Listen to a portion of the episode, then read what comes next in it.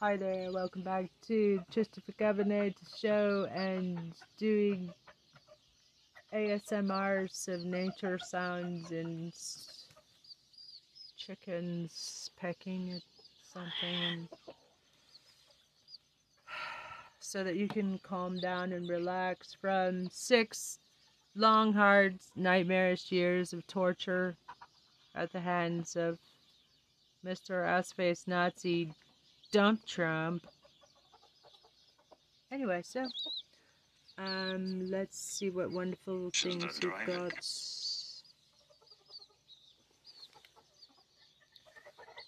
A shout out to the KAM to KAMP student radio at the University of Arizona. Here's this is my latest podcast, my contribution. I'm gonna need to um, start tagging them in my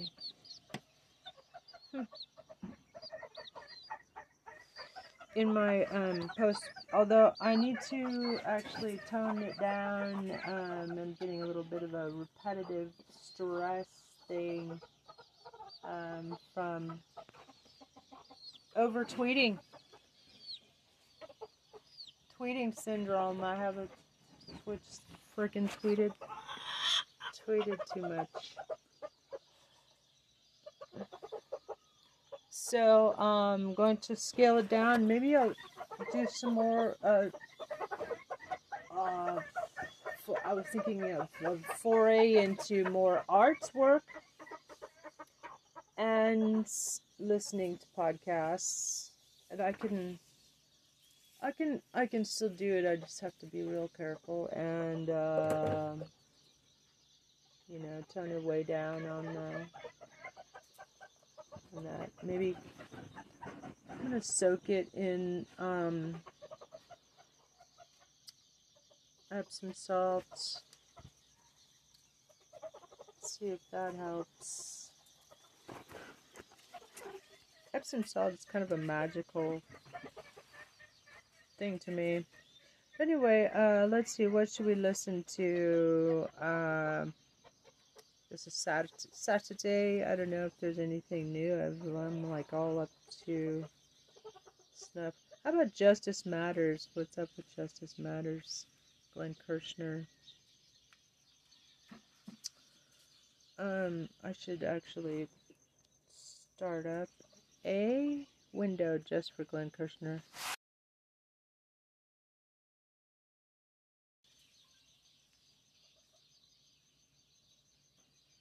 Okay, YouTube. 17 hours ago. Posted. It's gotta be good. I'm subscribing. Justice matters. This guy's awesome. I love the way he talks about, uh, and you know, treason. It's on my mind. I mean, I've uh, heard other people talk about it too. Let's talk about treason charges. Hello. I'm Hello. coming to you with an urgent update. Trump and his Republicans are doing everything in their power, working 24 7 to buy their way back into the majority. I'm calling on my very best grassroots supporters to join me and help defend our House Democrats from Trump's Republicans and their mega donors. If Trump's Republicans take over the majority, I know all of our progress could be destroyed. Weird, weird smile. Will you rush smile. in five dollars, fifteen dollars, or whatever you can to help me protect our House Democrats before my midnight deadline? I hope so. Thank you.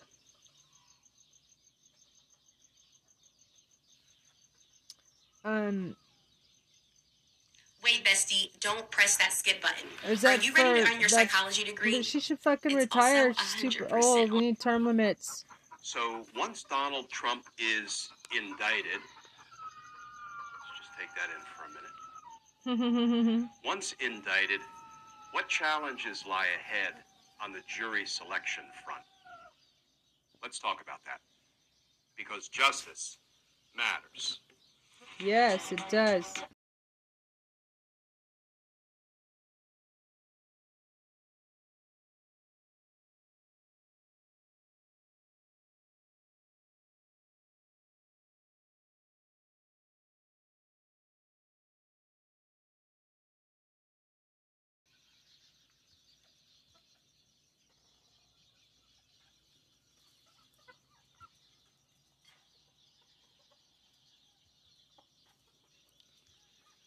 Um,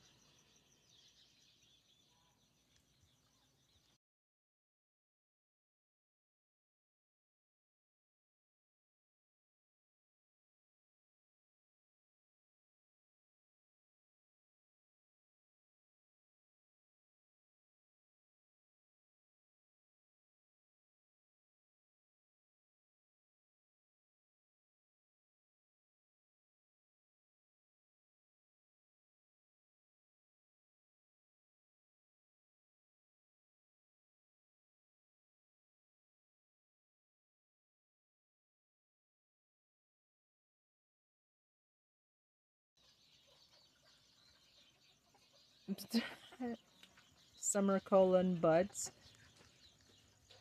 No, semicolon Trump. Okay, now tag that dumb Trump. Um,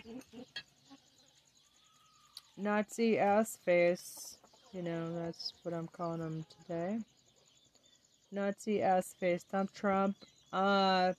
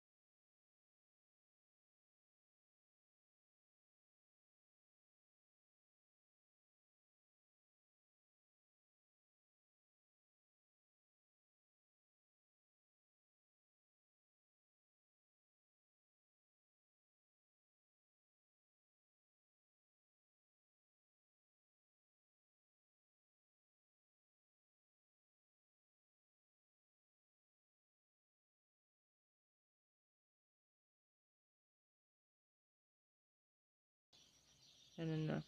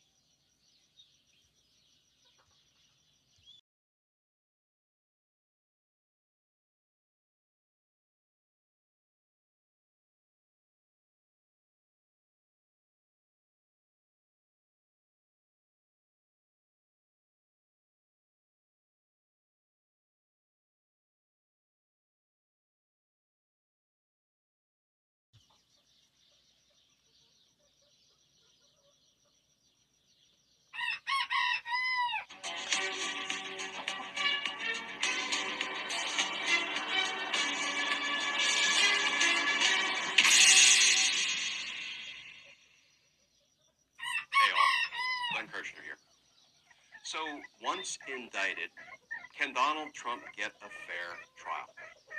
An equally important question is can we, the people, get a fair trial? And I know you're thinking, once indicted, isn't that a pretty big hurdle to overcome? It is. But the Department of Justice and Attorney General Merrick Garland told us that they will follow the facts and follow the law wherever they lead. Committed crimes. The facts and the law prove that. Beyond all doubt, I would contend. So let's take the Department of Justice at its word. It will follow the facts, it will follow the law, and it will indict Donald Trump. Because frankly, if DOJ fails to, to indict Donald Trump, then they're not basing their decision on the facts and the law. They're basing it on something else. And that something else can only be a political decision. And friends, let me tell you, there are too many good people, honorable people, ethical people, people who take deadly seriously their oath to protect and defend the Constitution of the United States against all enemies, foreign and domestic. Too many good people at the Department of Justice to let Donald Trump go uncharged for his crimes. He will be indicted. So then let's turn to the question of jury selection. You know, I've always said that you can't win a case in jury selection, but you can sure lose it. Let me say this up front. I do believe we can impanel a fair and impartial jury to try Donald Trump for his crimes. Let's take a look at the example of Paul Manafort's criminal trial.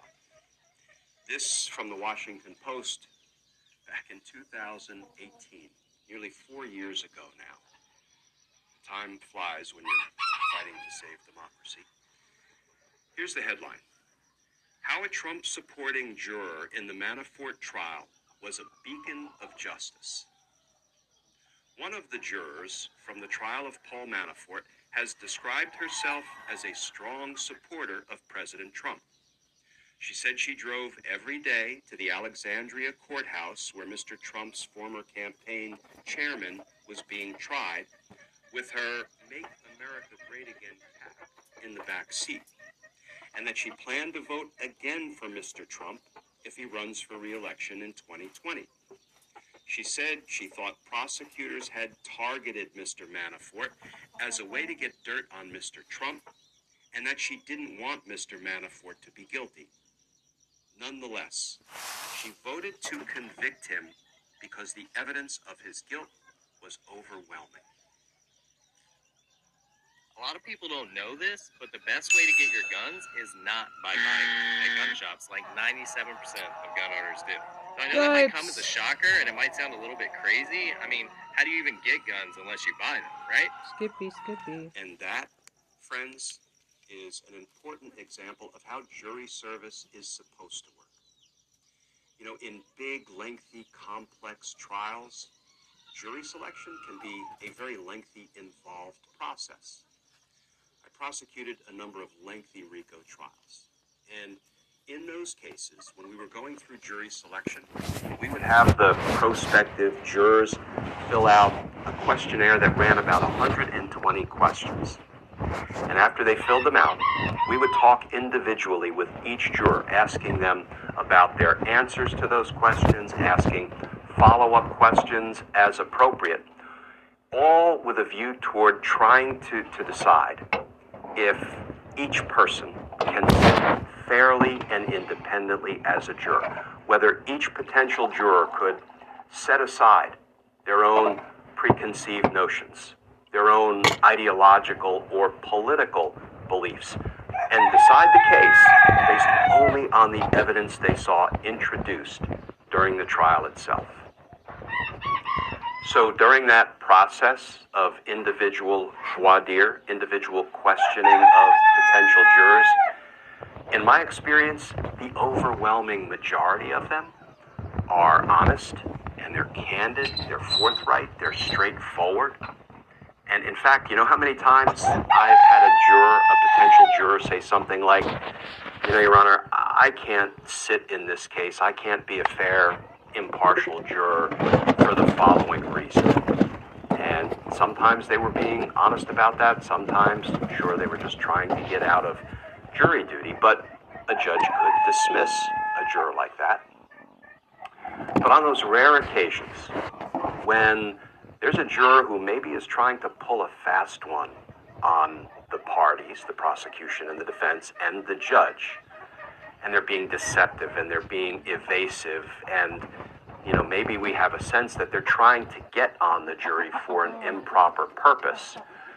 You know, we're pretty good at sniffing that out and the judge will have the opportunity to dismiss that kind of a juror who's being evasive, who's not being candid, not being honest or forthright in their answers to questions.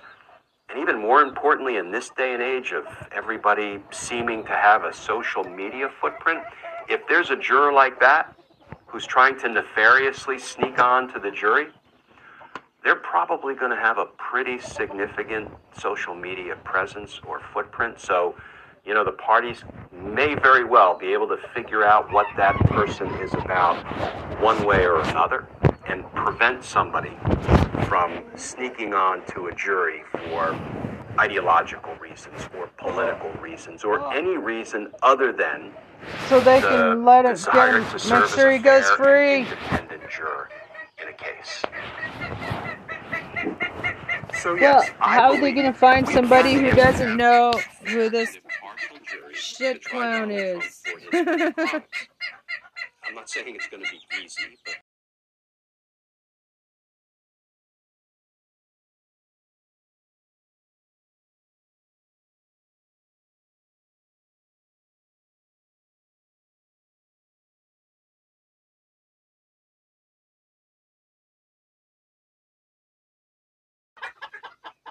since when is justice ever easy?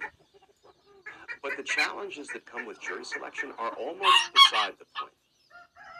I always told the prosecutors that I supervised that it's more important voted to convict him because the evidence was to let Donald Trump go uncharged for his crimes. No, no, no, no. Pull up. Pull up for the mystery tour. Can only be a political decision. Okay, isn't that a pretty big hurdle to overcome? It is. But the Department of Justice and Attorney General Merrick Garland told us that they will follow the facts and follow the law wherever they lead. Donald Trump committed crimes. The facts and the law prove that. Beyond all doubt, I would contend. So let's take the Department of Justice at its word. It will follow the facts, it will follow the law, and it will indict Donald Trump. Okay, you guys still here? Because frankly, if DOJ Hi there. fails to, to indict Donald Trump, KPYT. they're not basing their decision on the facts. They're basing it on something else. Radio. And that's something else Garland told us. That they will follow the facts and follow the law wherever they lead. Donald Trump committed crimes. The facts Unlike and the, the previous law administration. Beyond all doubt, I would contend. So let's take the Department of Justice at its word. It will follow the facts, it will follow the law, and it will indict Donald Trump. Because frankly, if DOJ fails to, to indict Donald Trump, then they're not basing their decision on the facts and the law.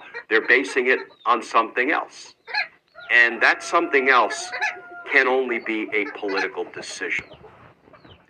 And friends, let me tell you, there are too many good people, honorable people, ethical people, people who take deadly seriously their oath to protect and defend Thank the you. Constitution of the That's United States against all enemies, foreign and domestic. Too many good people at the Department of Justice to let Donald Trump go uncharged for Yay. his crimes. Thank you. He will be That's very reassuring.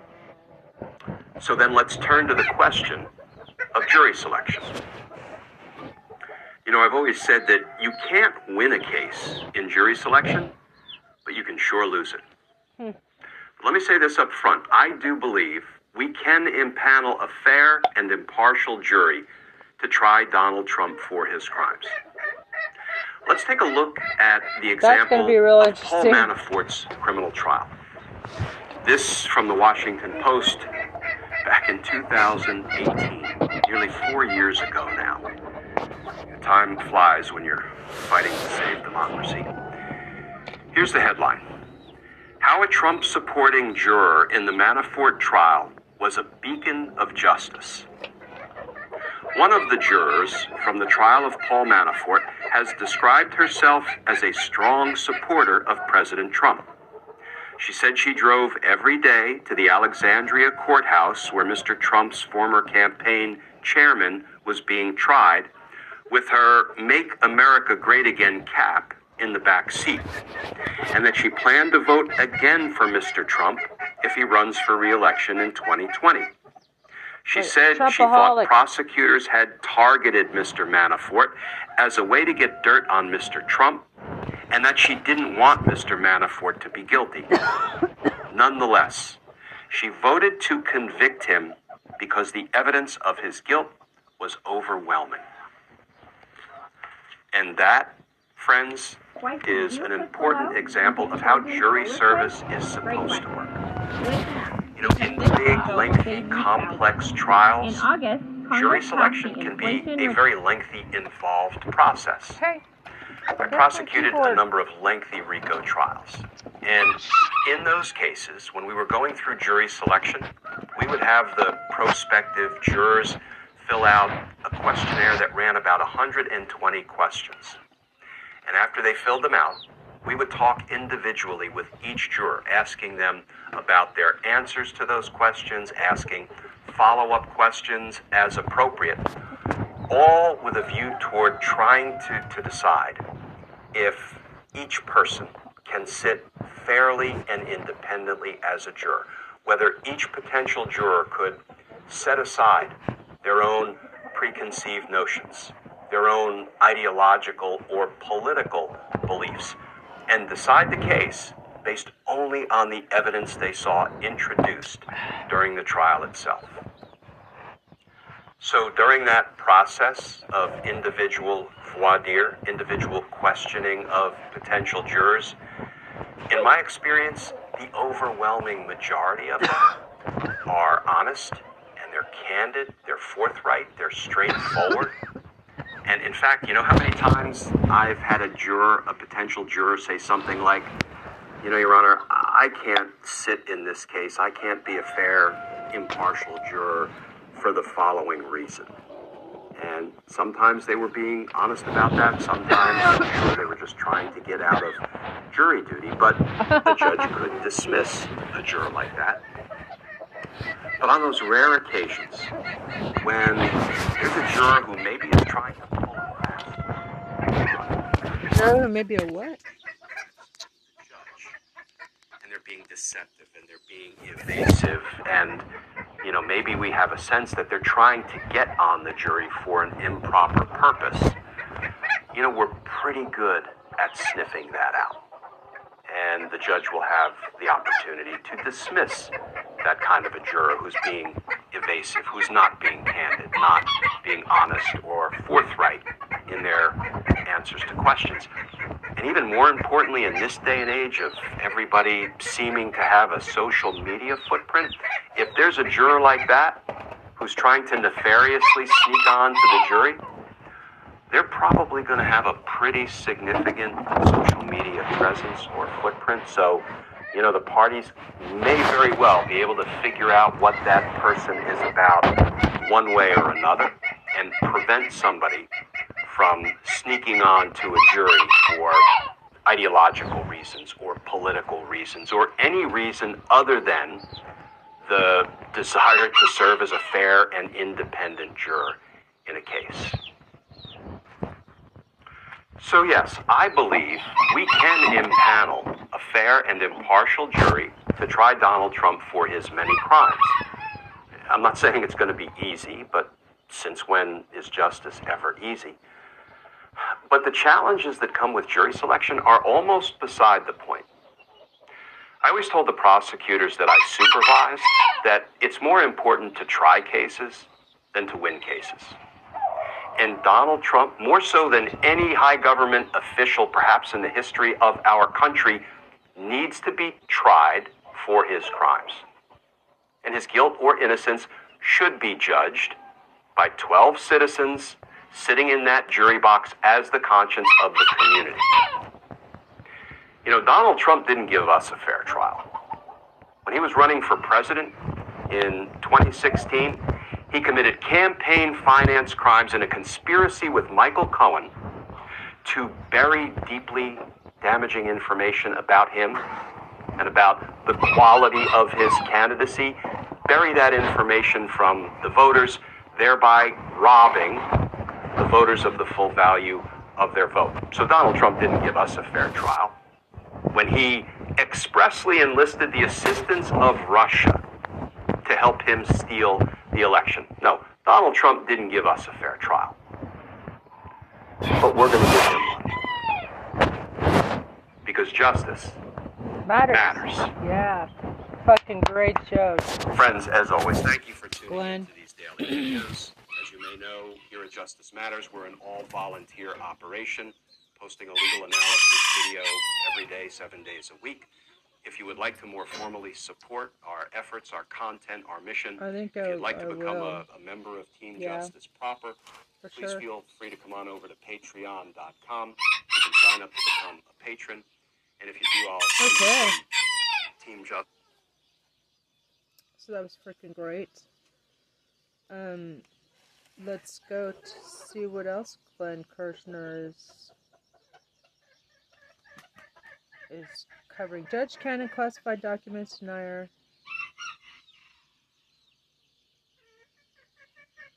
Yes.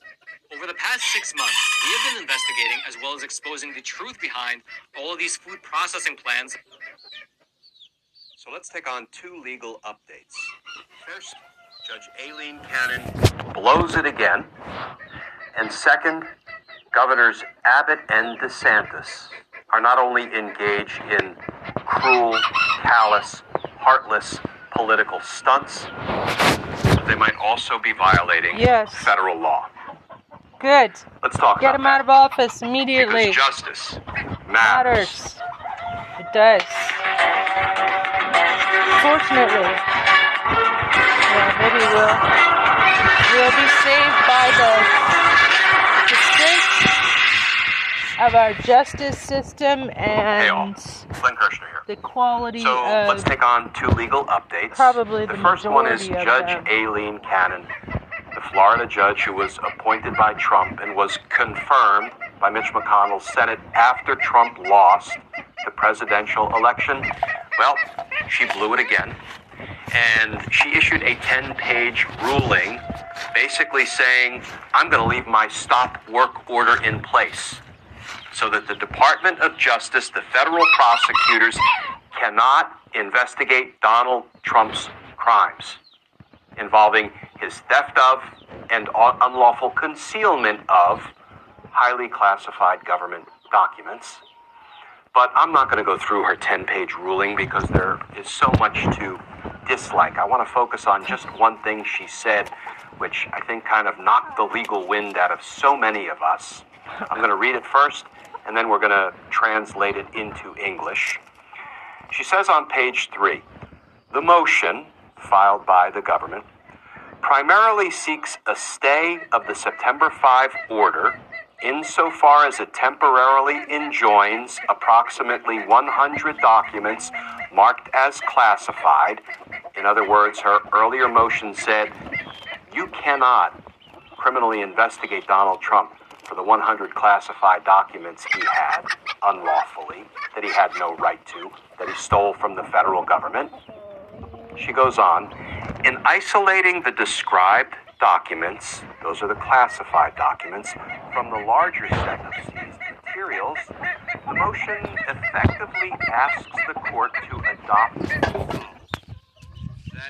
the approximately 100 documents isolated by the government are classified government records. Wait a minute, wait a minute. The federal judge is saying that the 100 documents that have been identified by the government that bear classified markings that were recovered from Mar-a-Lago are not classified documents. She's not prepared to accept that factual representation from the government. Heck, she saw the pictures of some of the classified materials in classified folders bearing classified markings, pictures that were taken inside Donald Trump's office at Mar-a-Lago at the time the FBI was conducting the search and documenting what they found. No, Judge Cannon is not prepared to accept that these are classified materials. That is so arrogant and reckless and out of touch with reality and dismissive of our national security interests that it just it leaves you dumbfounded. You know, frankly, Judge Cannon continues to expose the fact that she has no business being a federal judge. And the Department of Justice has already indicated it will appeal her ruling in its entirety to the 11th Circuit. Yes, people have observed that the 11th Circuit has six Trump appointees and five non Trump appointees sitting as appellate court judges.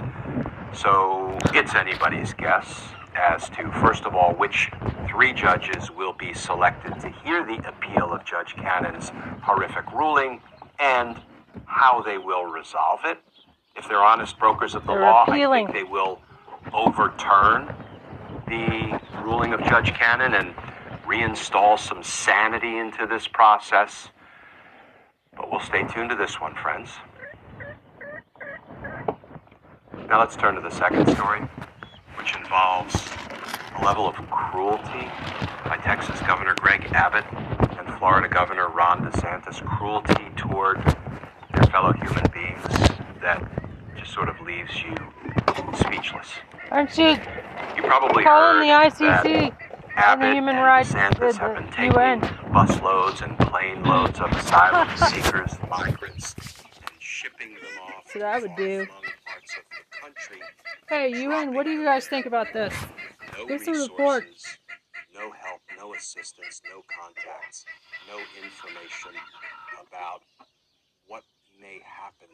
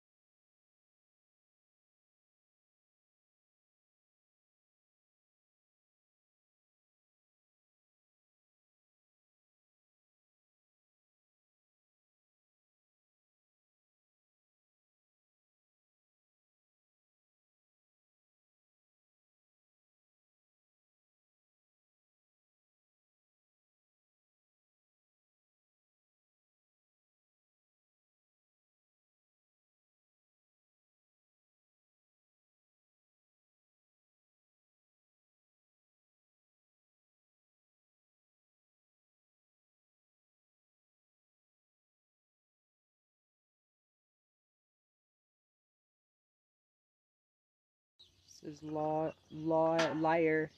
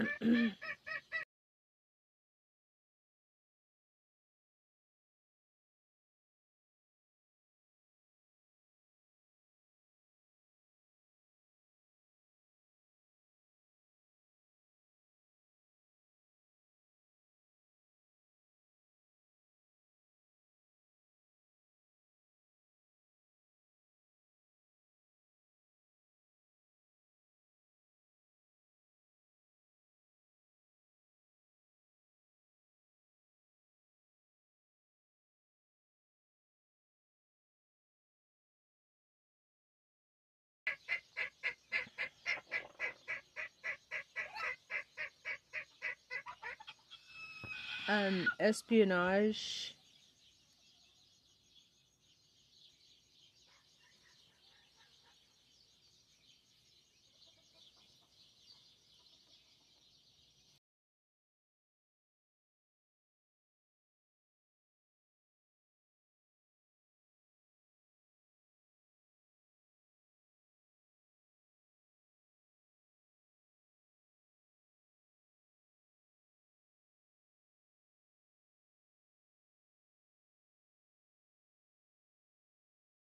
the chances of comma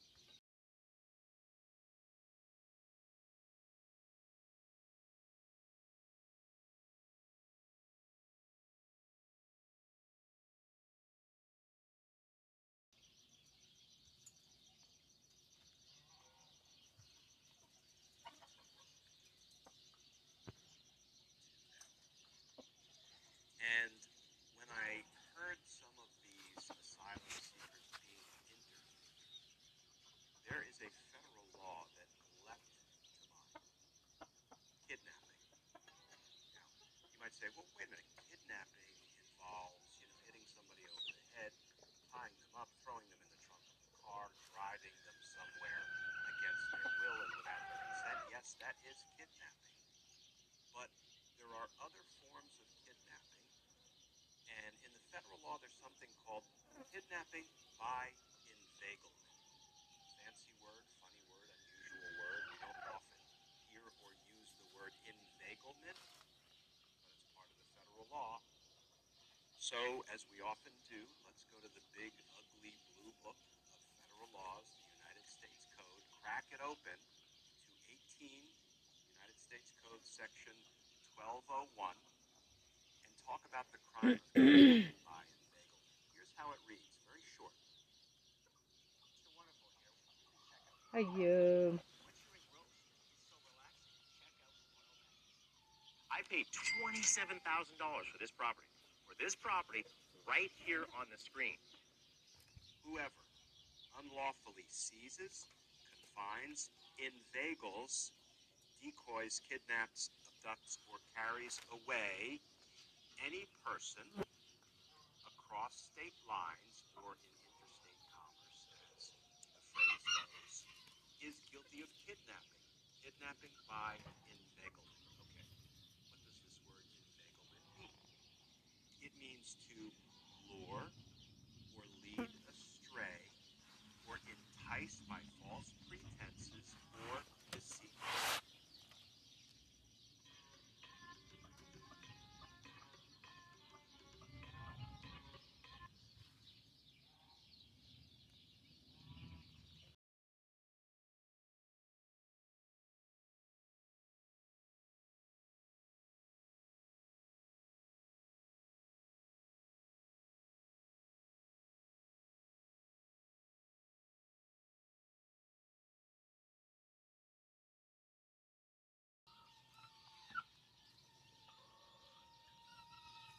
just uh, react would be easier.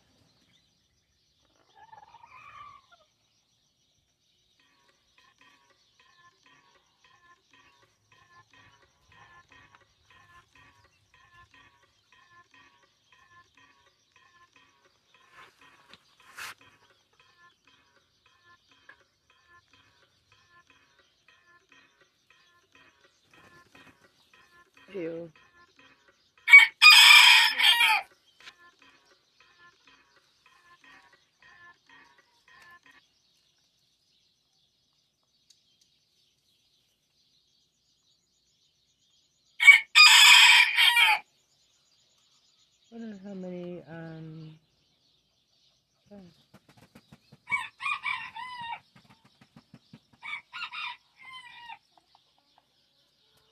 okay.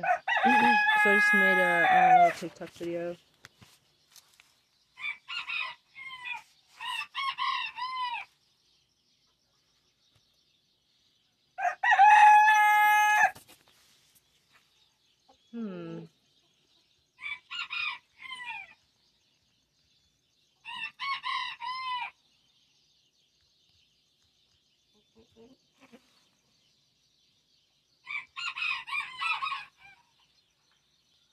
Okay, post.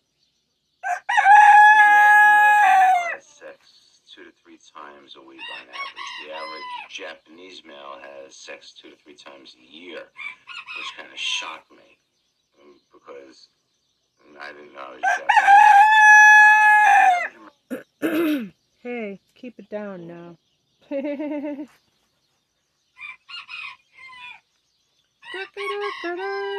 Oh no, did I fuck it up? Because justice matters. It does matter. Glenn? Or enticed by false pretenses or deceitful means. Let me give you an example. And I'm going to use actually a concrete case. A few years ago, guilty of kidnapping. Kidnapping by inveiglement. Okay. What does this word inveiglement mean? It means to lure or lead astray or entice by false pretenses or deceitful means. Mm. Let me give you an example. And I'm going to use actually a concrete case. A few years them astray, yeah, you should fucking process them. Which was affirmed on appeal, where a young female soldier was enticed to get into a car by a fellow soldier under false pretenses that he was going to take her back to the base, the military post to which they were assigned, and he did. Lured her into the car under false pretenses and took her somewhere she had not agreed to go. He was convicted of kidnapping, kidnapping by inveiglement, not by force, and that was affirmed on appeal. That's just one example. The law books are full of cases that have been affirmed on appeal when the conviction was for kidnapping by inveiglement. Now, here's why my mind went right to the federal law of kidnapping by inveiglement when I heard, heard what Abbott and DeSantis were doing.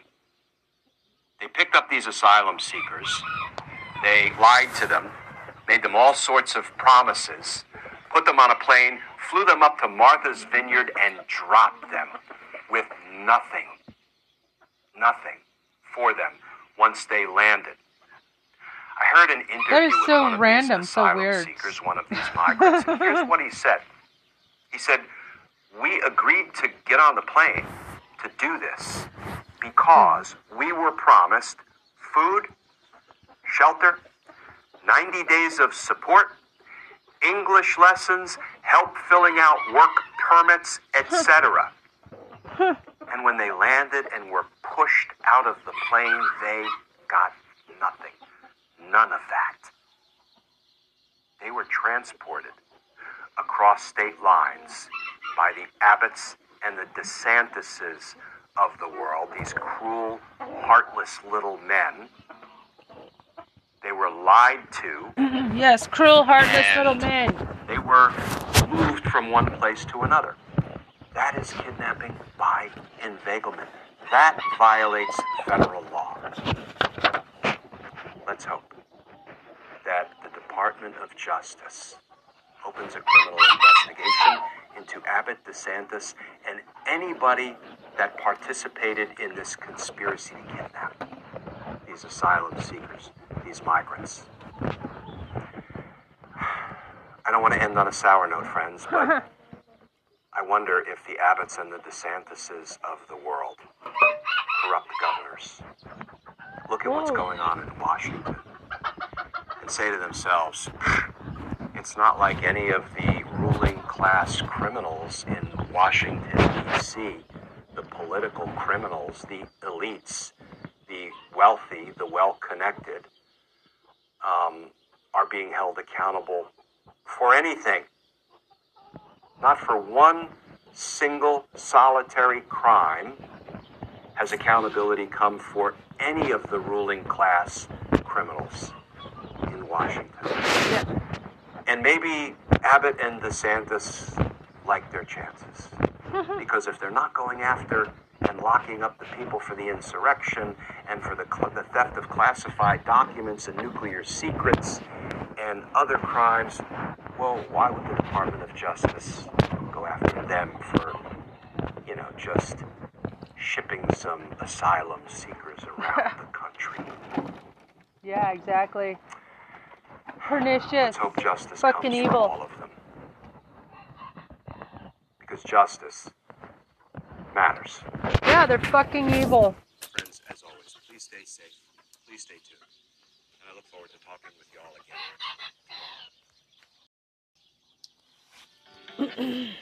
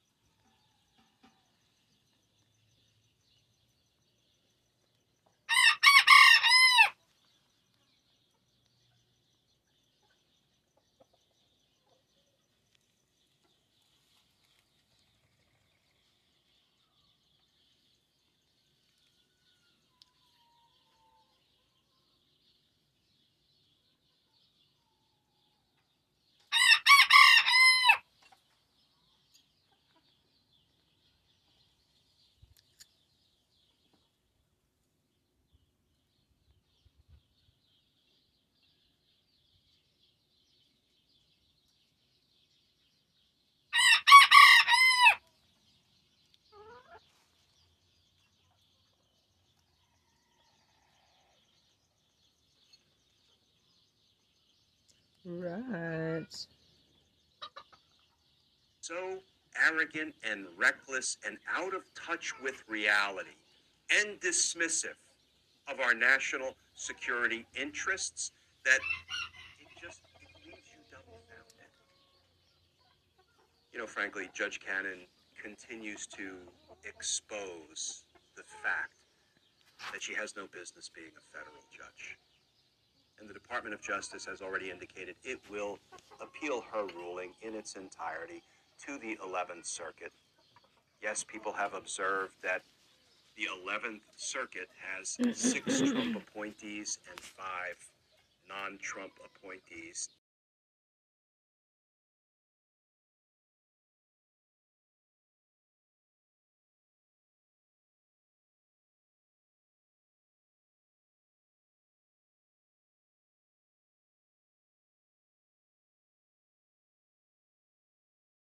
Recuse for make that she should be removed from the case.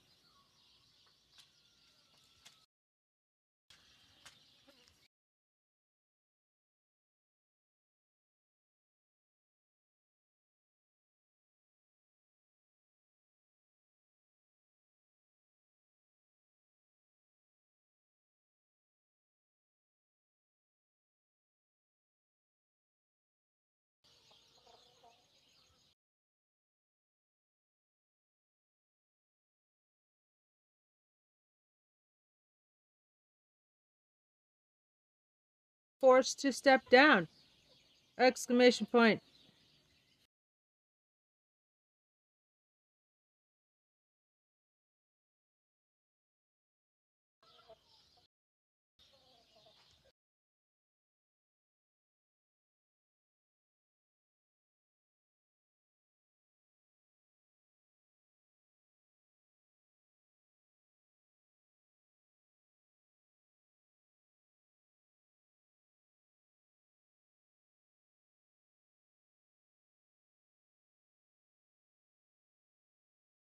Over this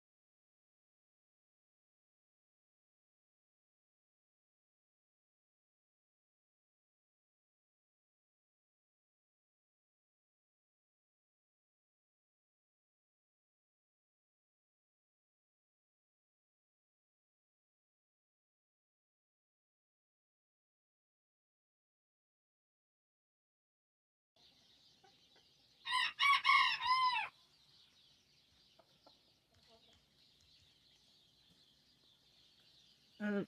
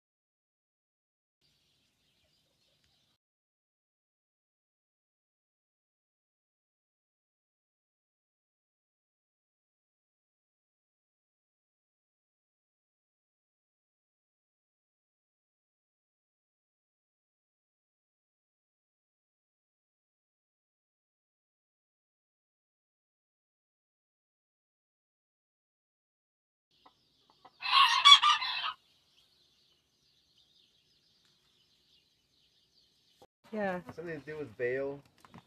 Probably something veiled. Uh, yeah, uh, blinds, right?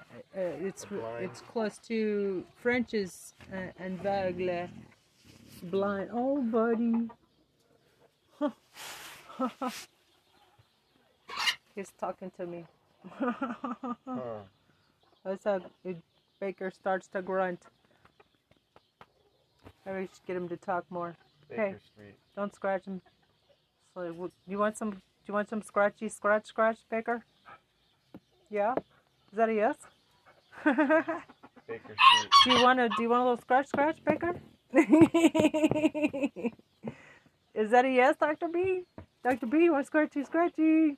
It'd be cool to have one of those. Oh, uh, fuck you, man. Baker Street, Baker Using Street me sign? for entertainment. What? Wouldn't that be cool to have a Baker Street sign? Oh yeah, you know that would be easy to make, huh? Right? Could even make a stencil. yeah, it would be. Make a stencil of it. Uh, it comes from uh, Sherlock Holmes, right? That's isn't that where he, he lives? Yeah, that's yeah, that's right. Right, that's right. We're going to go for a bike ride. Do you want to go for a bike ride? A bike ride? Mm. Or uh, maybe help out in the garden. Right? Yeah. There's a, well, there's a tree in a pot I want to jump it, but I just realized the pig pig makes it. Do, I'm curious, like, what do you think we should keep the pig or find him a new home? I really don't think he's that much of a burden now. And Now that he's used to it, although there's a cushion downstairs. Did you see it? Yeah, it's disgusting, it's right? Destroyed. I I gotta clean it up. That's why I came up here to get bags. He rapes it and he tears it to pieces. Was it him or Stizzy? I don't know.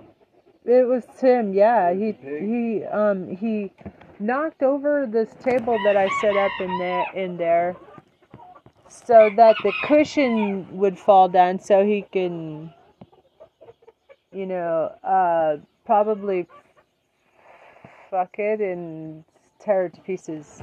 Tear it to pieces at least. I saw him. He like he like bites. It's it's I guess part of his love play you know, to bite. But he's vindictive. He leaves it there knowing. Porky's love play. he's a vindictive animal. That's your facilities. It's fucking mean. it looks like facilities. what? Your facilities. Those, is that your facilities? No, it's tea. That's oh. old tea. Remember in Living Color? Uh, no, no, no. no. what? What happened on Living Color? One of the characters, as played by one of the uh, Wayans brothers. Yeah. Uh, one of the brothers. Uh, he played this uh, homeless guy that was really fucked up, you know. And uh, he lived in a cardboard box uh-huh. He had a little blanket. He had everything. You know, he said, "Yeah, I even have my facility." He took out this big jar, this stuff that looked exactly like what you got in there. Oh wow!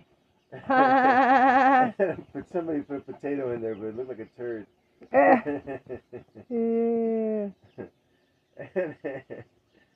that was a great show, man. That was really. Uh, I mean, there wasn't a show like that in many years. I mean, that was like. Uh, in your face, you know, smack you. Yeah, didn't Jim Carrey come out of that too? Yeah. And they're like uh, Jamie Foxx, right? Jamie Foxx. Jamie Foxx. They he they had him in a dress, which is why Dave Chappelle uh, turned down fifty million dollar contract. Huh?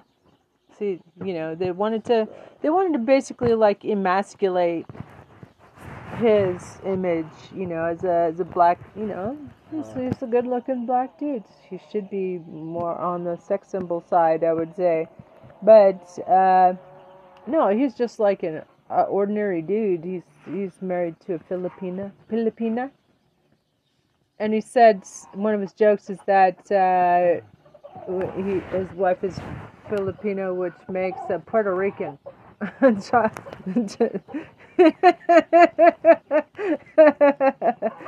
Can you shoo that bird out of my um, shoo the bird out of there. Get out of there! Scram!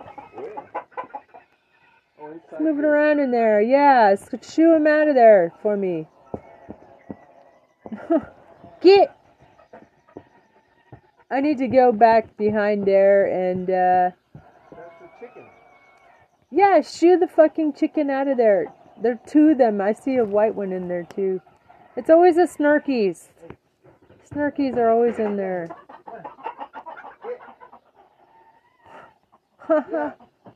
Psst. there we go.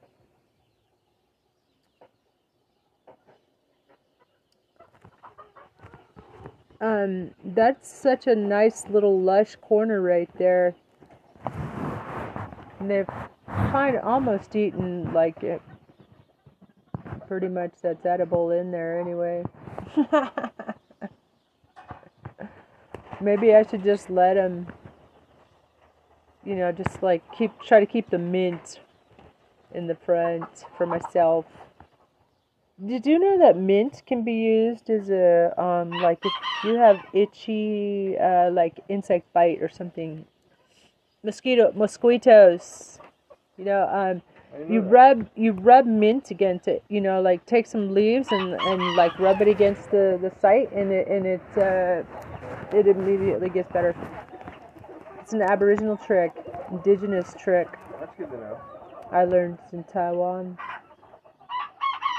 one of the many indigenous trickster. Tripster. Come here, cutie. Oh, come here, little white America. Oh, yeah. Look at this baby. The, she is, I think it's a she. She was born 4th of July. This is the one. She's born on 4th of July. Born on the 4th of July, you were. Born on the 4th of July, you were. Born. 4th of July, you were motherfucking born on the 4th of July now. Pretty well knows you. Oh my god, Jackie. Pretty well knows you. Yeah, she's a good, good little chickie. She's, uh, she's cute. She's, she's the one that will, um, remember she would, I, I put out my hand and she would jump into it.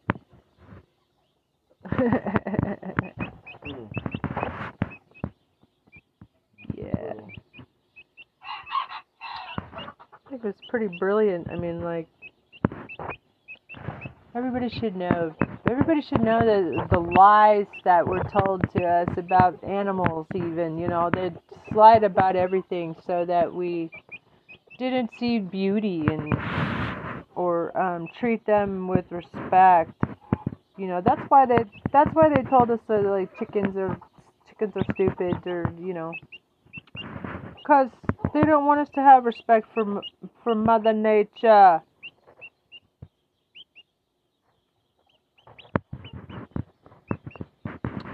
Mother Nature, you know, for the past 2,000 years. It's a Roman, holy Roman, holier than thou Roman church who uh,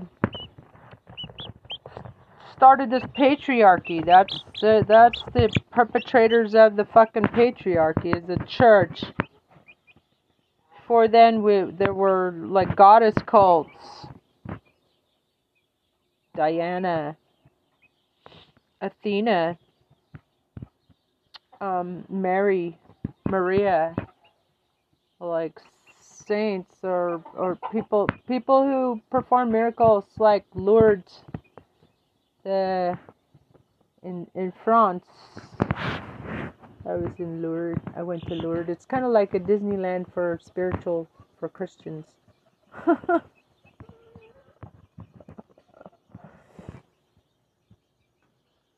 I even got some of the um, you know, the holy water.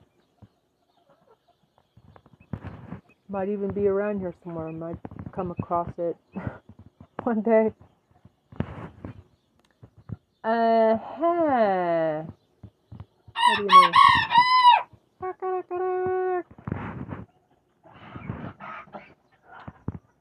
Um, right, right, right, right, right.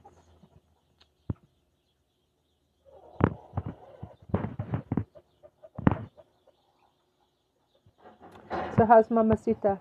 How's she feeling? She's really good. I uh, got that. Uh, they had a Labor Day sale at uh, Tommy Chong's. Oh, no kidding. Yeah, thirty percent off. Whoa! On CBD oil? Yeah, I got a, a couple for fifty bucks. Dude. And. Uh, um, is it still uh, available? Offer available? I don't know, possibly. Don't know. Maybe, maybe, especially if you. Or can you can They're you cool. can you place uh, order for, you know, some more for for me? You it- say, hey, can I add a couple more? Can you add, send me a few more? Is it for pain? yeah. It's not for getting high. No. Also, yeah, I want to. I want to try some of this. Some of his product. Uh, I read the, you know, his whatever infomercial or whatever about it. The what he, you know, his research that he did into it. Um. And it was. It sounds great. Sounds like he's. on I think he's onto something. Nano nanoparticles you know, it makes sense that so our cells can can absorb it better. Yeah. Yeah, that's what my Dang mom's getting. Huh? That's what she's getting. Right on. nano. Yeah, I want some too, Bennett. Why didn't you tell me? Why didn't you tell me about this special? I would have ordered some too. I know, I don't think so. I was just thinking about how uh, how they scouted us. We got scouted by Cheech and Chong, man. That's oh hey there, hi Mr. Speckle. How you doing, buddy? The code is Labor Day. How you doing, bud? Everyone's still accepted.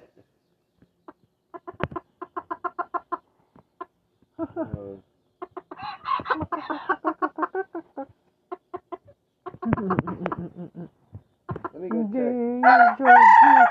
What's for lunch? did, uh, did you want some help with the plants? Yeah. So, uh, did you say you're gonna check on check on your mom and then help me Uh, help me with some stuff, something?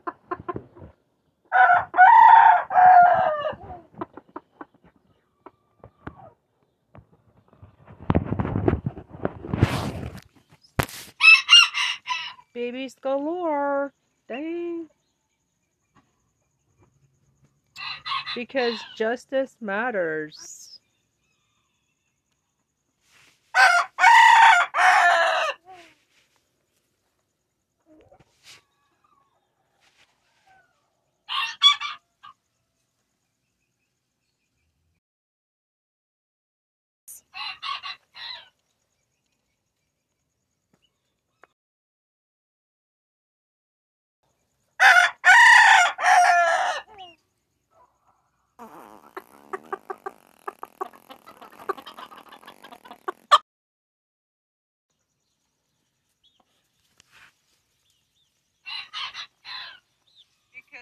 Because matters. because justice matters. Because justice matters. Because justice matters. because justice matters. Because justice matters. Because justice matters. Because justice matters.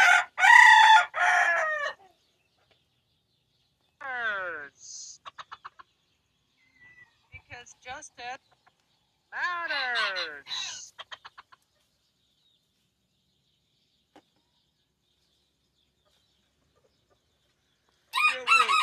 Right. Still there. Hello, darling. So. Mm. Stray, or enticed by false pretenses or deceitful means. Let me give you an example. And I'm going to use actually a concrete case. A few years ago, there was a military criminal prosecution which was affirmed on appeal where a young female soldier was enticed to get into a car by a fellow soldier under false pretenses that he was going to take her back to the base, the military post to which they were assigned, and he didn't. He lured her into the car under false pretenses and took her somewhere she had not agreed to go. He was convicted of kidnapping, kidnapping by inveiglement, not by force, and that was affirmed on appeal. That's just one example. The law books are full of cases that have been affirmed on appeal when the conviction was for kidnapping by inveiglement.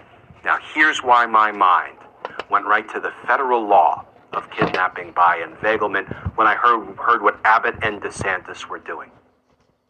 They picked up these asylum seekers, they lied to them, made them all sorts of promises, put them on a plane, flew them up to Martha's Vineyard, and dropped them with nothing, nothing for them once they landed. I heard an interview with one of these asylum seekers, one of these migrants, and here's what he said.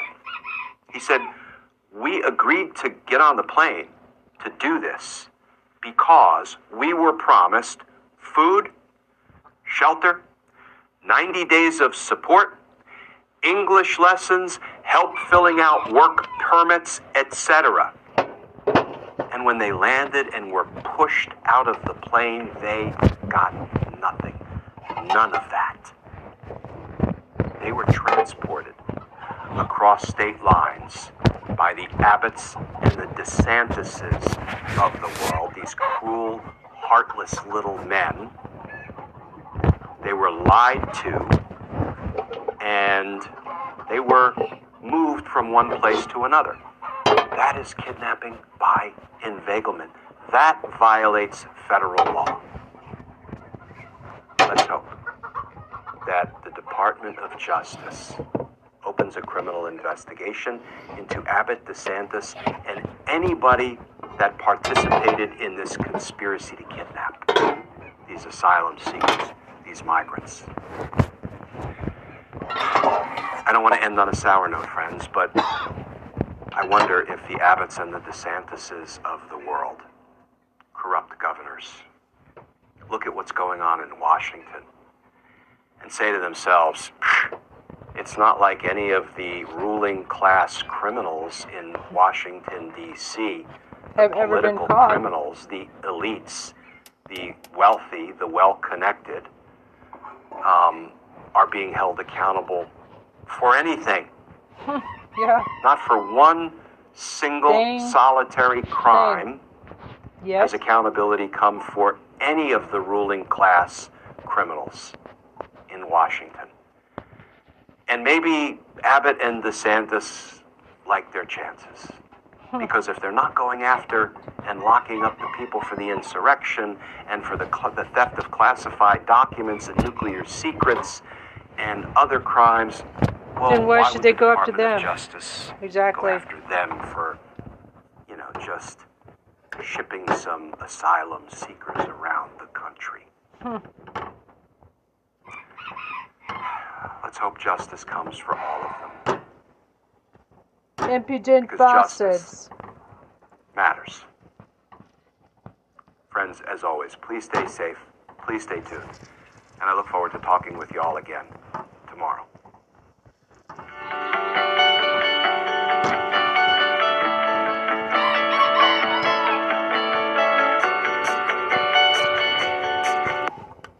Hey, folks, I'm here with Publishers Clearinghouse, and we're giving away some real serious money. How about some more Justice Matters, man?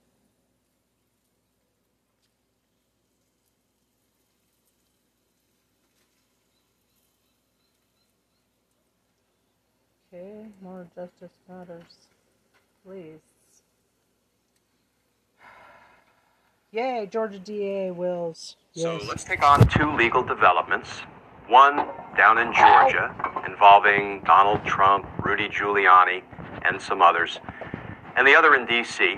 involving Mark Meadows. But to be honest, friends, at the moment I feel like we're just treading justice water. But let's talk about it because justice matters. Matters. Certainly does. And thanks for over 10,000 listens on this podcast alone. Appreciate you. I love you. I'll see you. We can do this. hey all. Glenn Kirshner here. So, we got what I would call some minor legal developments about Donald Trump and some of his lackeys and lapdogs, criminal associates, co defendants. What a motley bunch. First, let's talk about the ongoing criminal investigation being conducted by Fulton County, Georgia District Attorney Fani Willis. Here's the most recent reporting. This from the Washington Post. Headline Georgia 2020 election inquiry may lead to prison sentences, prosecutor says. Uh-huh. Well, that's nice to hear because that is sort of what should happen when one commits serious election crimes. Like that? That yeah. article begins. For sure. The prosecutor investigating efforts by Donald Trump and his allies to challenge the 2020 election results in Georgia said this week that her team has heard credible allegations that serious crimes have been committed and that she believes some individuals may see jail time. Quote, the allegations are very serious. I bet. If indicted and convicted, people are facing prison sentences. Good. Fulton County District Attorney Fani Willis told the Washington Post. No decision will be made for months on whether there will be indictments and, most notably, if Trump himself will face charges. At least 17 people have been notified that they are targets of the criminal investigation meaning they could eventually face charges. And more targets will be added to the list soon, Willis said in an interview Tuesday in her Atlanta All office. Right, that's great news. Willis would not discuss any of the targets by name and has not said if she's willing to charge the former president. Trump could be called to appear as a witness before the special grand jury that was convened this spring as part of the investigation, Willis said Tuesday. Quote, a decision is yeah, going to have to be made, she said, on whether to seek stand. Trump's testimony, and I imagine it's going to be made late this fall. And let's face it, if Donald Trump is subpoenaed to the grand jury in Georgia, he will likely just plead the fifth, invoke his Fifth Amendment privilege against self incrimination, I don't know, 440 times. Been there, Again? done that in a New York grand jury. The article continues. So far, the group of known targets includes former Trump lawyer Rudy Giuliani and the state's 16 would be Trump electors who created unofficial, that would be false, documents proclaiming Trump as the winner of Georgia's electoral votes, even though he lost the state. Hello, everyone. It is Rick Hoffman from Suits. It completely takes my mind off everything called Royal Matte. Hey guys, it's Daniel here from Evolve Artists. Maybe you've heard from me before. I make videos to help artists make better paintings, but I want to make sure that you don't miss the upcoming webinar with the master, Kevin Murphy. He's the guy who taught me everything that I know. You know, friends, is it just me, or does it seem like justice is taking forever? Mm. How many more elections will come and go before somebody makes a prosecutorial decision involving Donald Trump? Let's turn to the second story. This one involving another Donald Trump criminal associate, not Rudy Giuliani, but Mark Meadows. Here's the most recent reporting from CNN. Headline Mark Meadows complied with DOJ subpoena in January 6th probe. But before we celebrate, let's look at what the article relates. Hmm. Former White House Chief of Staff Mark Meadows has complied with a subpoena from the Justice Department's investigation into events surrounding January 6, 2021. Sources familiar with the matter tell CNN, making him the highest ranking Trump official known to have responded to a subpoena in the federal investigation. Well, that sounds promising, but wait. Meadows turned over the same materials he provided to the House Select Committee investigating the U.S. Capitol attack, one source said, meeting the obligations of the Justice Department subpoena, which has not been previously reported. So, Mark Meadows gave the Department of Justice the same stuff he's already given to Congress. I'm not wildly impressed. The article continues. Last year, Meadows turned over thousands of text messages and emails to the House committee before he stopped cooperating. The texts he handed over between Election Day 2020 and Joe Biden's inauguration provided a window into his dealings at the White House, though he withheld hundreds of messages citing executive privilege. And what's more, when Congress subpoenaed Mark Meadows to testify, he thumbed his nose at that lawfully issued congressional subpoena, thereby committing the federal crime of contempt of Congress. There is no two ways about it. There is no open question. He committed that federal crime, for which Congress referred him for prosecution. And a co equal branch of government, the executive branch, the Department of Justice, said, eh, we're not impressed. We're not concerned. We're not going to charge him with the crime he committed against Congress. We're not going to support a co equal branch of government by enforcing the law when Congress is the victim. Yeah, I'm still kind of ticked off about that. Some people say, well, maybe DOJ has a grand scheme. Maybe they have, you know, bigger things in store for Mark Meadows. Maybe. But it still, to me, feels like one branch of government acting in a really disrespectful and inappropriate way when another branch of government is victimized by an executive branch official who tells Congress take a flying leap. I'll tell you what to do with your subpoena. Yeah, I'm still ticked off about that. Maybe justice is coming in bigger ways for Mark Meadows. It better be. Okay, friends, I'm done that particular rant. And I do have two observations treason about charges for everybody. About Mark Meadows complying with the DOJ subpoena and giving the Department of Justice exactly what he has already given Congress.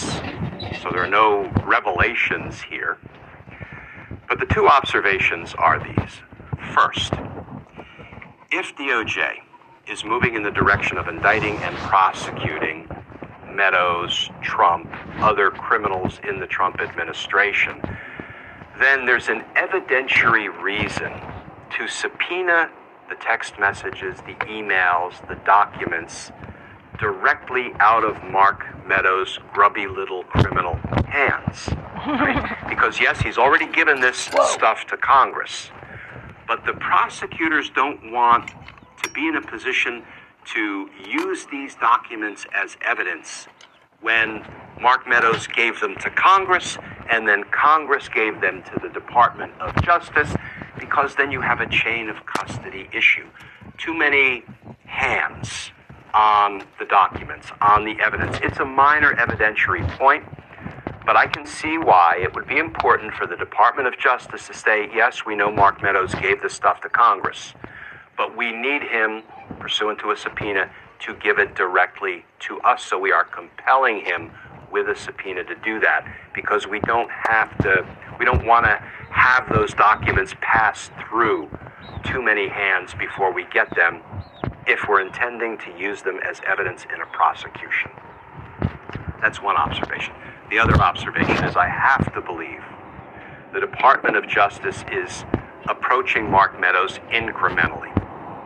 First, subpoenaing the stuff that he's already turned over to Congress, and then maybe subpoenaing additional information, and certainly subpoenaing him for testimony.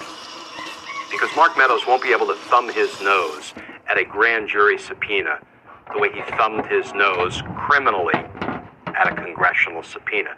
Because if he does, he will be in trouble. He will not pass go. He will not collect $200 or $2 million or whatever it was that Donald Trump gave to Mark Meadows' PAC.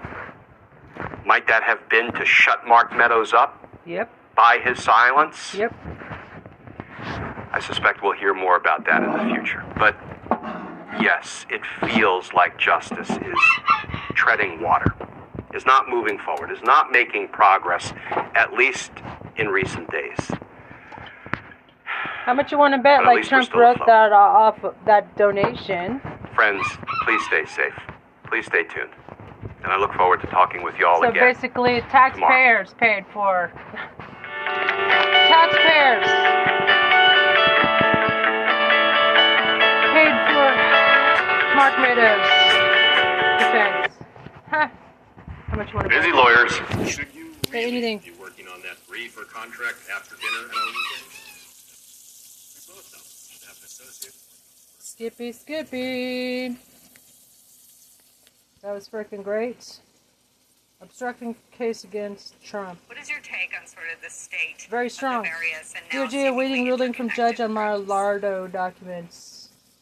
Well, Nicole, great question, and forgive my voice today. Uh, I don't have COVID, but I have something. All's uh, I forgiven. couldn't miss this uh, topic, though, and I wanted to share a little bit of what we know at the Washington Post. Number one, there's a good reason Donald Trump appears to be frowning, um, furrowed brow at his golf course the other day. While there are a lot of conspiracy theories floating around about why he was there, you know, his mood is pretty obvious. He has reason to be un, unhappy and displeased. he is on multiple fronts under investigation, and he knows, based on all of the subpoenas flying around, and some that were actually returned, including Mark Meadows, is uh, re- the request by DOJ for tax. All these things flying around have given the Department of Justice a lot of information.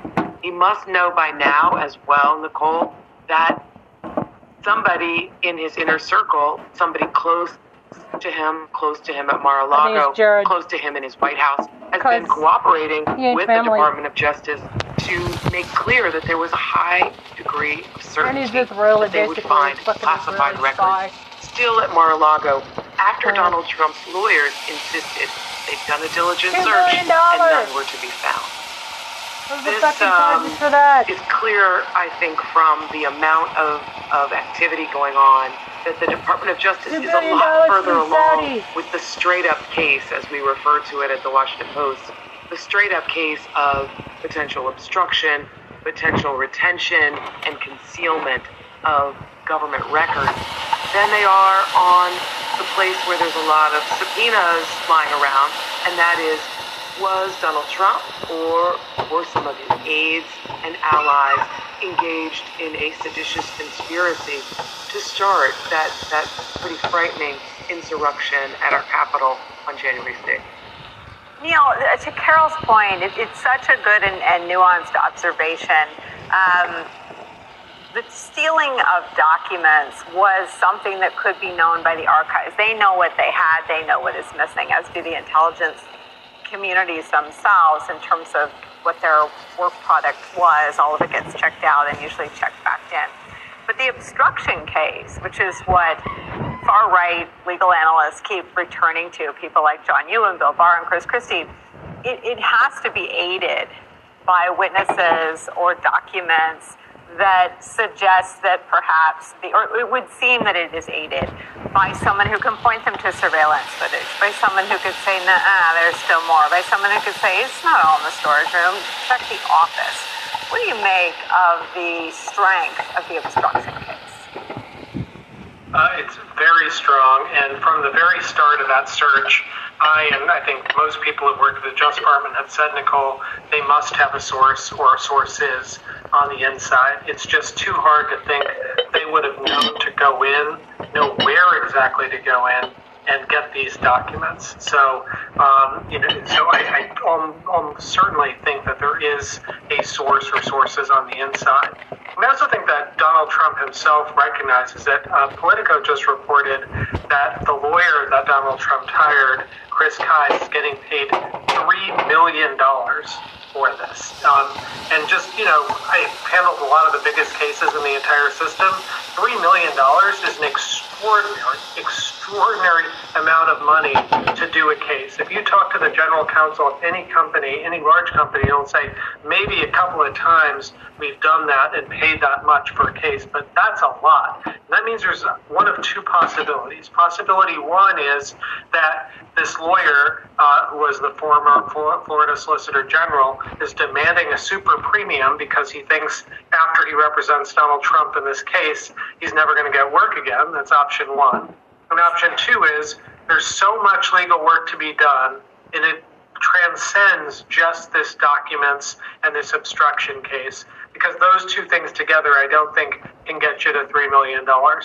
I do think it's kind of remarkable that Trump does, at the end of the day, manage to find new legal counsel when eh, virtually every attorney who's gone near him thus far has wound up the source of a federal probe or ethics violations or this and that. Disbarred. But, you know, $3 million evidently has talked to at least Giuliani disbarred. Ha ha. Well, and Carol, I mean, I, as Neil's talking, the $3 million may very well have come from the big grift, which is also now under DOJ criminal investigation.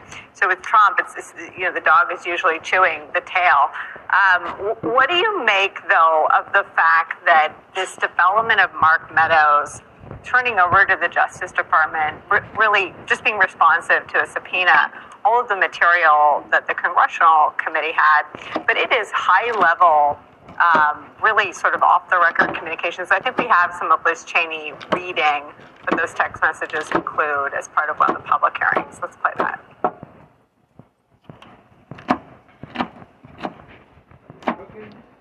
Yeah. Better luck next time. But I haven't even thrown yet. Picking You up threw a good storm. money away when you bought those glasses. Next time, go to America's Best, where two pairs and a free exam start at just $79.95. Can't beat that. Can't beat this Order- either. order Book an exam the, today um, at americasbest.com. We have evidence great. of many others Oh, imploring AMP. Donald Trump What do you mean, and Mark AMP? I'm talking Meadows about to take Tommy- action. So I'm talking about some of that Tone evidence. time. Text messages sent to Mark Meadows during the attack.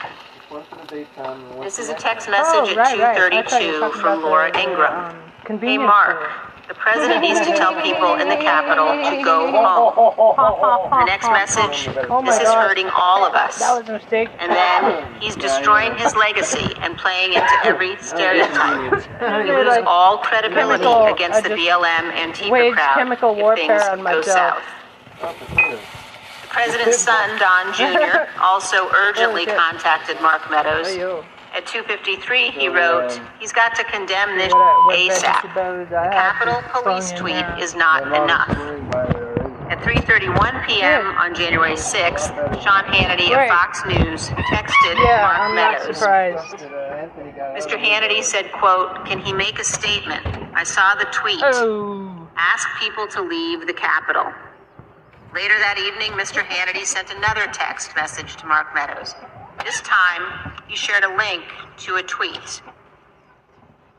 That tweet reported that President Trump's cabinet secretaries were considering invoking the 25th Amendment to remove President Trump from office.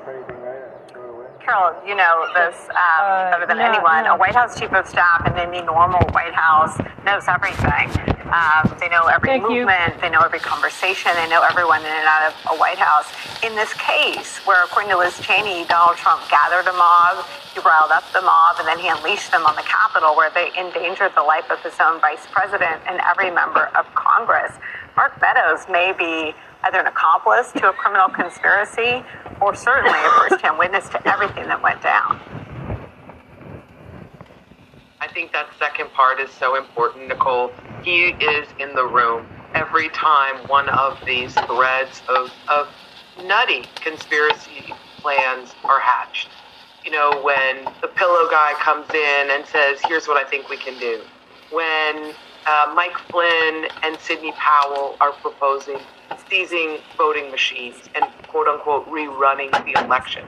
When he is, you know, literally getting all of the texts you just read all of this scandalous material where where leading Republican advisors to Donald Trump are begging the chief of staff to get the president to do something.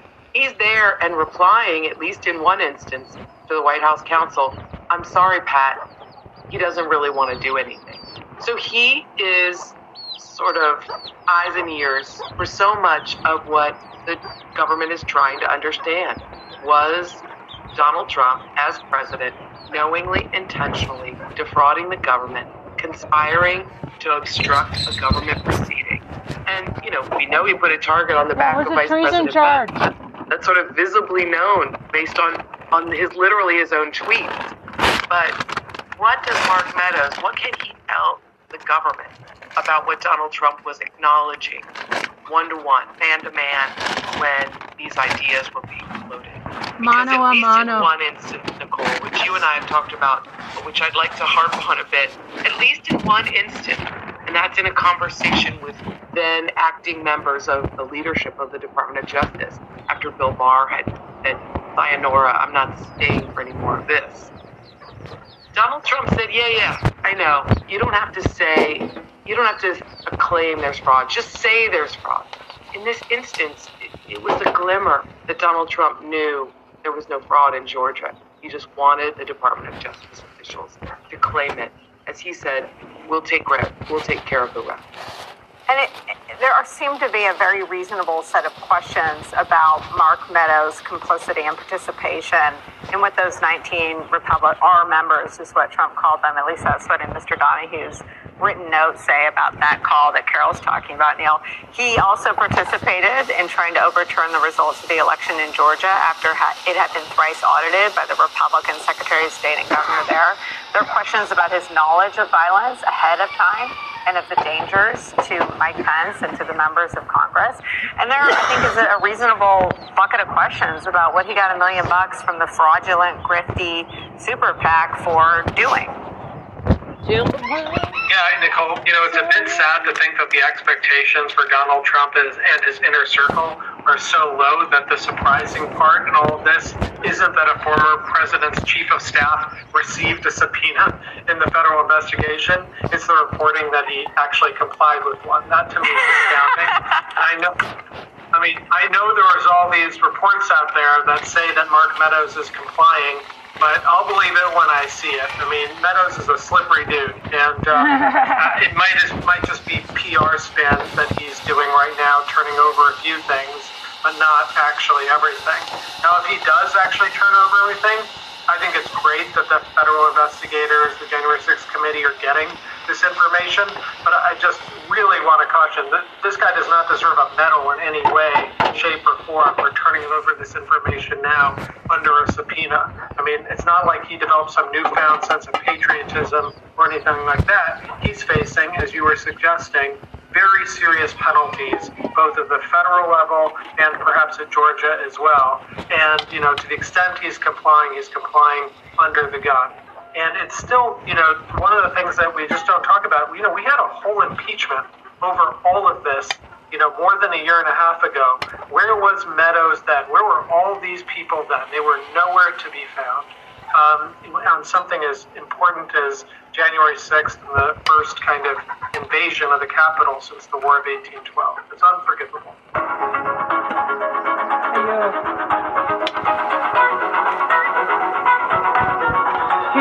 condition.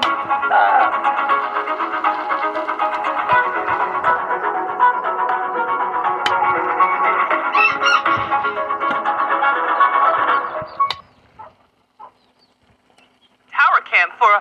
Hey, folks, we seem to have a visitor. It looks like. Looks like you paid too much for your glasses. Oh. Anyone who isn't shopping at America's Best, where two pairs and a free exam start at just $79.95. Book an exam today. Oh.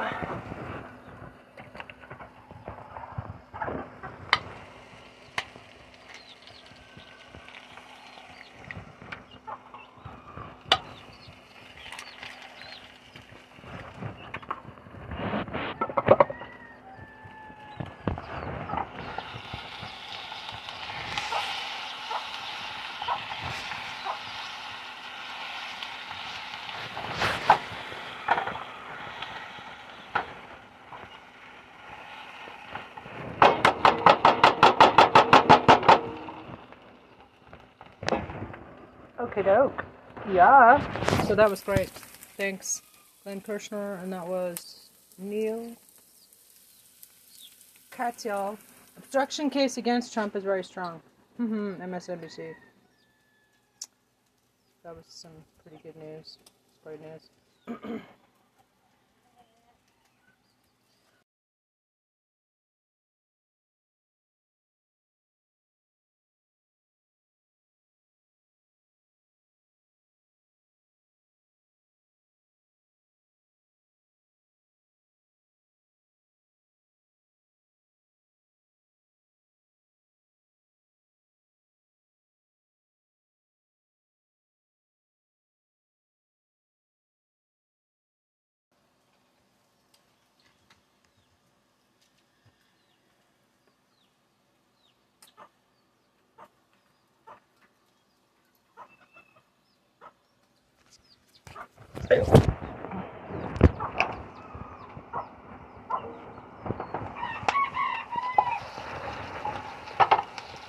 Doke.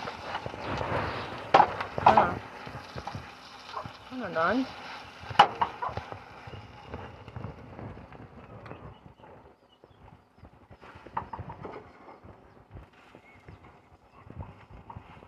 Okay, now I'm putting in, uh, if you're still there,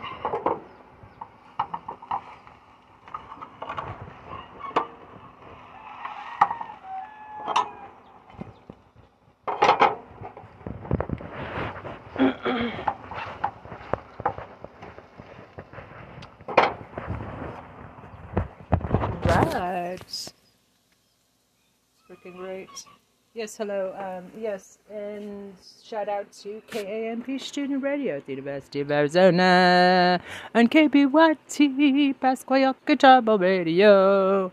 Uh, so this is a cooking segment of the Christopher Governator show. So I just made some. Hmm, um, it's kind of like a brunch. I made the, my own tortillas, and I put them into like kind of like bite-sized pieces. and then separately I, I made this kind of like uh, kind of an omelet with potatoes and cilantro and um, garlic and um, eggs and um, and hmm, I should have put some mushrooms in there. A little bit of um, ranch dressing. I had it figured I should use it use it Use it or lose it, man. So, it's kind of, it's kind of done, I think. It's pretty good.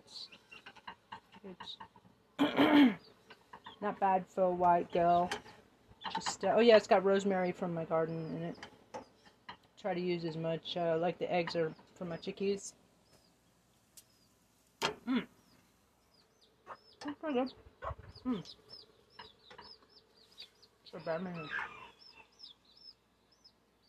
Hmm.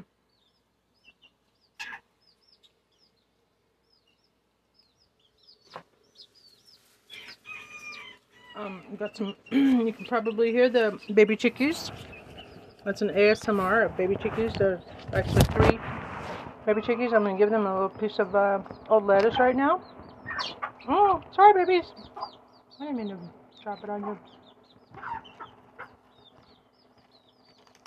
Bon appetit.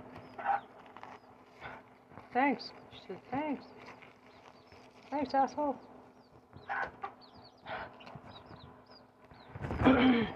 so, um, there's not much good left. I'm quite resourceful when it comes to. Right now, there's remnants of lettuce. You know, you know, why do.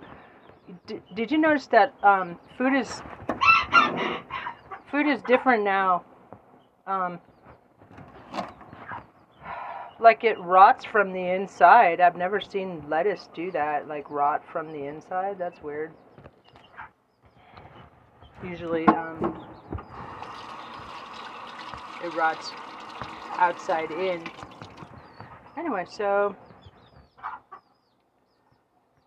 and then and I wish uh, Apparently, you can just put the, the stalk back in. around. I mean, like you, I did. You should be able to, but who knows what the fuck they do to our foods here in America, especially. And um, I'll put a little bit of hot. Where's my hot? Oh yeah, there it is.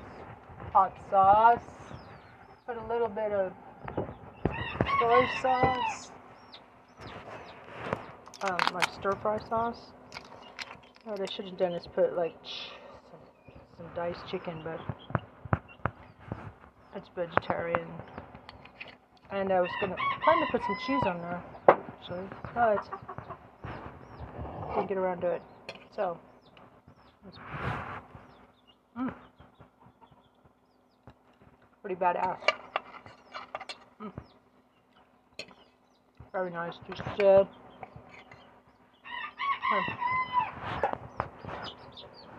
they like the bread. They like my homemade tortillas.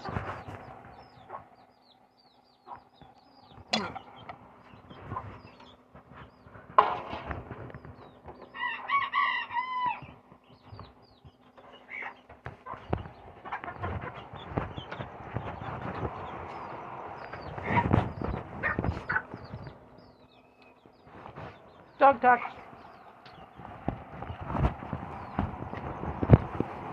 yeah, um, there was just scientific evidence that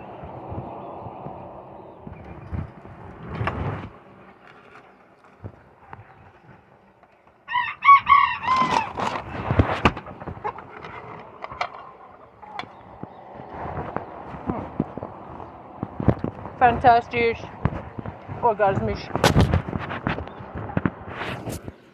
Great. Actually, quite uh, pleased with my cooking skills.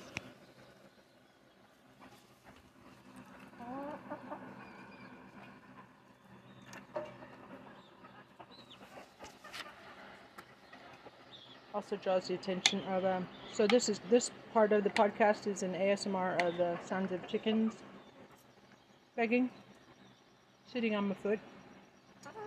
Hi, Goofy. Huh. Hi, Goofy.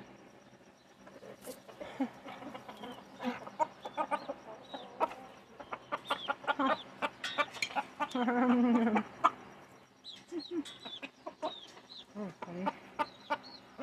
Like a Keystone Cops.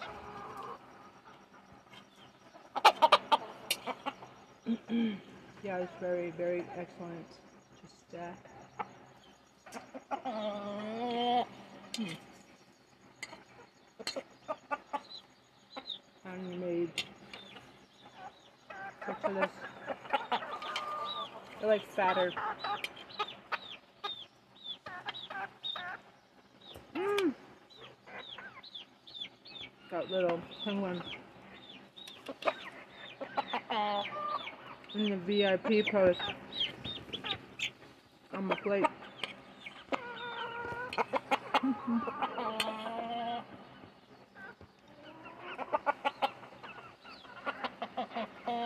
Mm. I stole my omelet.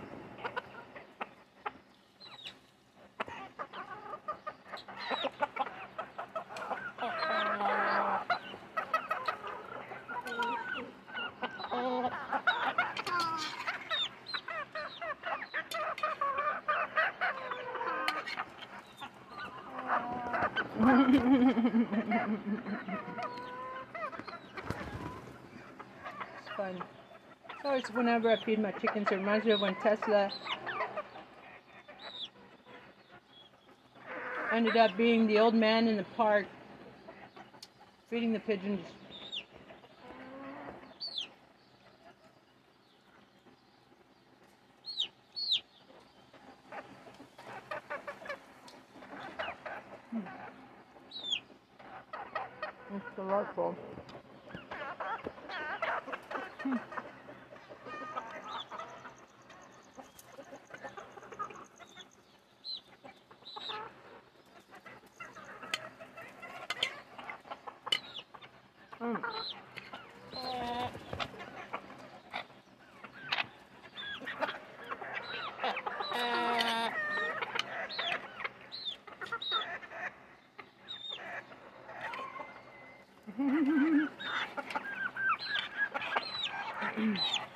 Just like threw down a piece for friends.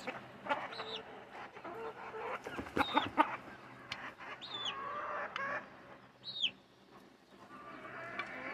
think it's slobbering on my knee.